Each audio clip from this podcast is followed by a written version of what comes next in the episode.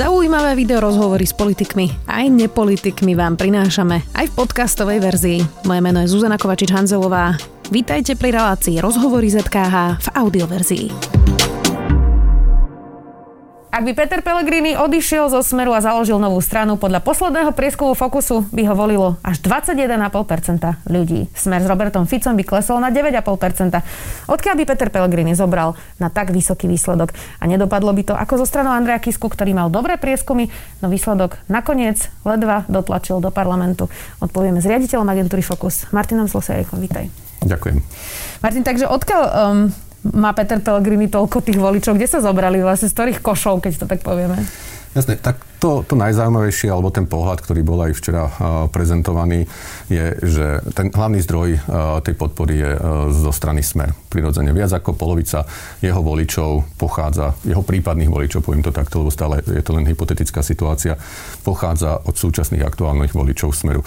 Inak, to číslo je pozoruhodné z toho, aj z toho hľadiska, že aj keby sme sa pozreli do toho elektorátu Smeru, tak aj tam je to približne polovica. To znamená, ten elektorát Smeru, ako keby sa nám v tomto tom, v, tom, v tomto momente, alebo v tom momente, keby sa museli rozhodnúť, rozdelil na dve polovice. Jedna by ostala o, u smere a jedna by vlastne odišla k Petrovi Pellegrinimu. A tá zvyšná polovica? Uh, jedna, jedna v smere, to Áno, znamená... teraz u Petra Pellegrina. Polovica je zo smeru, ktorá mu prišla a teraz tá zvyšná jasné. polovica je... No a tá zvyšná polovica, uh, veľkú časť, takmer petinu uh, tých jeho nových voličov, teda jeho nových voličov, tvoria tzv. nerozhodnutí z prvého hlasu. To znamená ľudia, ktorí v tej otázke, koho by dnes volili, v tých dátach, ktoré boli prezentované pred týždňom, čiže tie, tie, tie štandardné preferencie, bez Petra Pellegriniho uviedli, že neviem. To je približne desatina ľudí v populácii dnes, okolo tohto čísla sa to hýbe. A z nich približne tretina povedala, že Petra Pellegriniho. To znamená, že uh, naozaj toto je dosť zásadný potenciál, ale zároveň aj riziková skupina pre tú novú stranu, lebo sú to dnes ľudia, ktorí samozrejme nie sú stranicky identifikovaní, nemajú žiadnu tú stranickú destináciu, kde by boli. A, a je otázne, že či vlastne k tým voľbám oni e, zvyknú chodiť alebo nezvyknú chodiť. Uh-huh. Zasa ale na druhej strane, keď som sa pozeral aj ja bližšie do dát, a mali sme tam aj otázky, ktoré sa týkali nejakej pravdobravnosti politikov a podobne, e, ďalej v dotazníku, tak musím povedať, že jednoznačne uh, podporujú alebo držia stranu Petrovi Pellegrinimu. Žiadny iný politik u nich neskoruje tak vysoko ako Peter Pellegrini. A keď hovorím vysoko, to je naozaj akože na úrovni 90 a viac percent v podstate nejakej, nazvem to dôvery, alebo, alebo toho pozitívneho vnímania toho politika. sa preklopil na tú druhú stranu, že skôr nedôvera. Uh, uh, u, týchto, u, týchto určite. Samozrejme v elektoráte Smeru, ak sa vrátim k aprílovým dátam, tak tam tá dôvera Petra Pellegriniho bola na úrovni 95%, zatiaľ čo Robert Fico mal tú podporu na úrovni dvoch tretín. Čo, čo je stále relatívne dosť, ale len v elektoráte Smeru. Z hľadiska eh, celoslovenského je to dnes politik, ktorý patrí vlastne medzi najmenej dôveryhodných. Ďalším zdrojom vlastne tej podpory sú uh, v súčasnosti dve politické strany. Jedna je súčasťou vládnej koalície a to je Sme rodina a druhá je súčasťou opozície a to je Kotlebo a SNS. Uh, prečo práve tieto dve strany? Osobne si myslím, že je to z toho dôvodu, že práve tieto dve strany od roku 2012, keď to tak zoberiem, čiže vo voľbách 2016 a potom teraz vo voľbách 2020, do seba načerpali čas voličov, ktorí práve vlastne mali ešte v tom 2012 ten dotyk, alebo aj tú voľbu možno Smeru, lebo treba si uvedomiť, že v roku 2012 Smer mal výsledok na úrovni 44% a v prvom povolebnom výskume po týchto voľbách Smer dosiahol viac ako 50% preferencie. To znamená, ako keby polovica ľudí, ktorí chceli zvoliť, by dali hlas Smer. Čiže a to sa musí prejaviť. povedať, že to bol nejakým spôsobom sklamaný volič Smeru, ktorý odišiel teda buď Borisovi Kolárovi alebo Marianovi Kotlebovi a teraz toto je pre nich možno priateľnejšia verzia a zase sa vrátia k, Smeru, ale teda k novému, novému Je to Smeru. hypotéza určite nie všetci, ale e, tým, že napríklad v roku 2000, teraz v roku 2020 až e, petina e, súčasných voličov Sme rodina povedala v exit pole, že v 2016 volili Smer. Rovnako to boli, bolo v roku 2016, tam to bolo vlastne zasa voči Kotlebovi, tak predpokladám, že tam to bude jednoducho do istej miery zastúpené a môže preto tam byť tak, tak väčšia miera affinity, to znamená takej priateľnosti toho, toho smeru, ale smeru bez Roberta Fica, alebo teda novej strany Petra Pellegriniho bez, bez Roberta Fica, ktorý je pre nich v podstate do istej miery neakceptovateľný, toxický, alebo akokoľvek to pomenujeme. Mám hypotetickú otázku, ale v podstate toto celé je hypotetická ano. diskusia zatiaľ. Um, dá sa povedať, či by dosiahol tieto čísla, ak by Robert Fico odišiel zo Smeru a zostal by v Smere Peter Pellegrini, že dokázal by, dokázal by presne tých ľudí pritiahnuť, alebo už tá značka Smer je vlastne toxická, alebo tak si to nazval, alebo mhm, mhm, problematická mhm, a príliš spájana s Robertom Ficom? To je Presne túto otázku som si aj ja položil ešte predtým, ako sme ten prieskum vlastne uh, uh, spúšťali. Či by sme vlastne nemali modelovať ako nejakú ďalšiu situáciu, ale už by toho bolo veľa, ako by som povedal, na premýšľanie hypotetické situácie v tom jednom prieskume. Ale áno, tiež ma napadlo, že v prípade teda, že by Peter Pellegrini mal istotu, že v tých voľbách uh, vyhrá, že teda bude predsedom strany, pretože ak by tú istotu nemal, čudoval by som sa, že do takých volieb by vôbec išiel, pretože zaklada novú stranu ako porazený zo smeru určite nie je tak pozične dobré, ako v prípade, keď e, z toho smeru radšej e, dnes odíde. Ja si myslím, že do istej miery tie limity, e, teda nemyslím si, že ten keď to nazvem potenciál, alebo takto tie hypotetické preferencie by boli tak, tak vysoké, to znamená, že by sme mohli spočítať teda Pelegrini a, a Smer a boli by na úrovni 30%. Myslím, že presne tam by bolo to obmedzenie alebo tie limity, ktoré sa týkajú samotnej značky Smeru. Okrem toho je otázne, či je vlastne, kto, kto by v tej strane ostal a či by to vlastne do budúcnosti predsa len negenerovalo nejaké ďalšie vnútrostranické konflikty, ktoré by vlastne nakoniec aj tak uh, vyústili do, do, do nejakého riešenia z hľadiska rozkolu tej strany.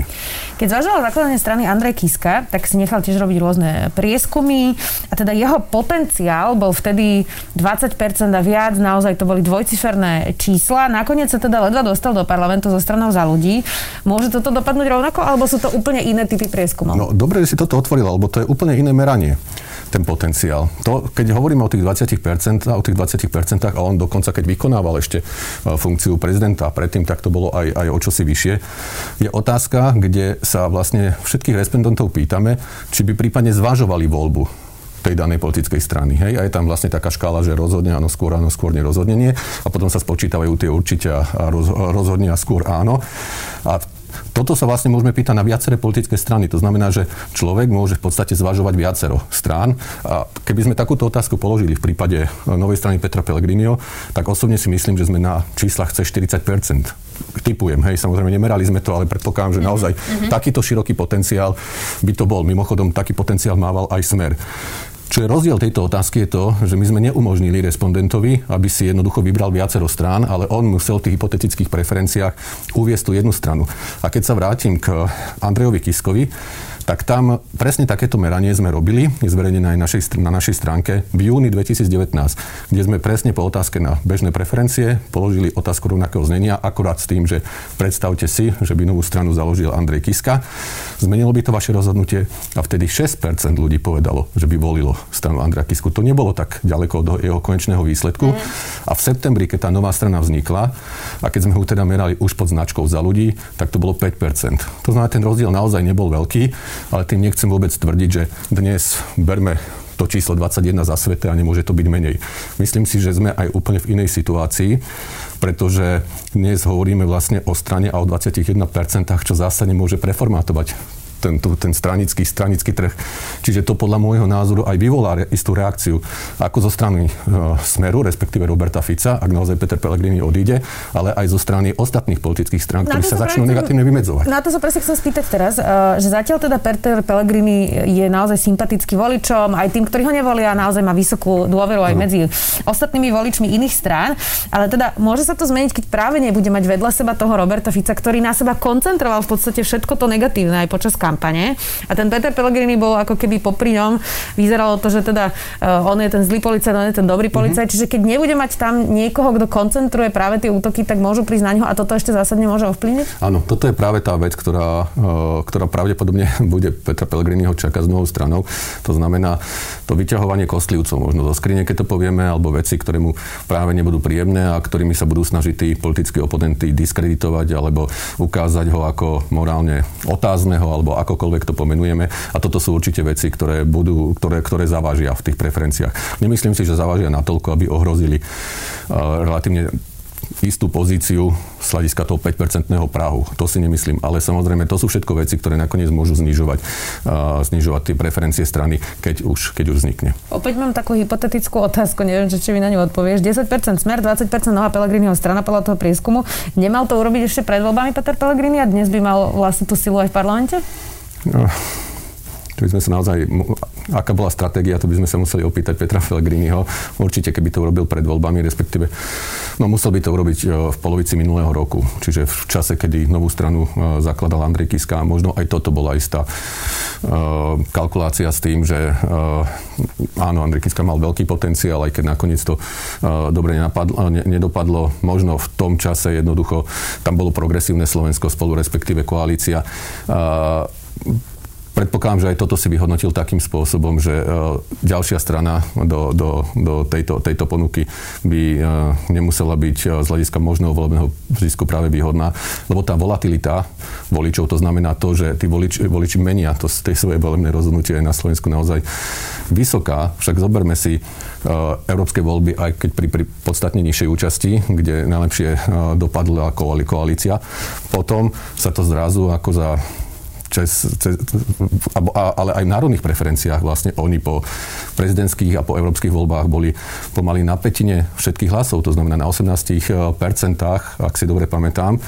A Matovič mal ešte v novembri 2019 preferencie na kritickej hranici 5-6% a dokázal teda nakoniec tie voľby vyhrať. Am. A teraz tu máme vlastne ďalšiu stranu, ktorá do, na seba zdá sa dokáže naviazať relatívne množstvo, množstvo preferencií.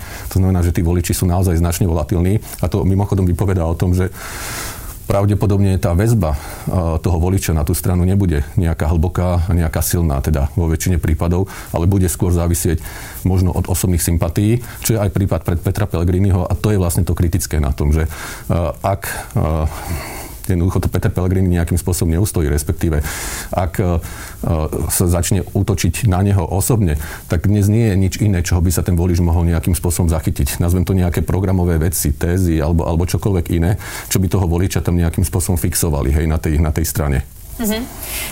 Čo vieme vlastne povedať o tých 21,5% ľudí? Kto tam medzi nimi je? Ženy, muži, vekovo, vzdelaním, konzervatívny, liberálny? Vieme vôbec povedať, že, že aký typ ľudí? Lebo to čo, to, čo sme vedeli z tých prieskumov predtým, ale aj z výsledkov volieb je, že, že smeru starol elektorát a že to boli väčšie, väčšie starší ľudia. Uh-huh. Má to tak aj Peter Pellegrini? Nie, nie, nie. To je ten, práve ten, ten rozdiel. V tom elektoráte je predsa len lepšie, troška vyššie zastúpenie žien. Pravdepodobne to súvisí práve s nejakou takou sympatiou. Dobre pôsobí. Čiže toto sa podľa mňa prejavuje aj v tých číslach, ale to zásadné, na čo, na čo možno treba upozorniť a čo je zaujímavé na tom prieskume, že Petrovi Pellegrinimu sa vlastne ako keby darí nasávať naspäť tú produktívnu časť populáciu. A keď myslím produktívnu, tak myslím vekovo produktívnu, to znamená tú ekonomickú aktívnu, ktorý on postup, ktorý, ktorú smer postupne strácal od toho roku 2012. A áno, ten elektorát výrazne starol. To znamená, že dnes on tú pozíciu má aj medzi voličmi vo veku 25-30 až, až 50 až 55 rokov. A tu, tu je práve vlastne dosť významne aj tých tých nových 10%, ktorí prichádzajú, prichádzajú veľmi často práve vlastne v tejto produktívnej časti, časti populácie. Uh, uh, smer vo všeobecnosti uh,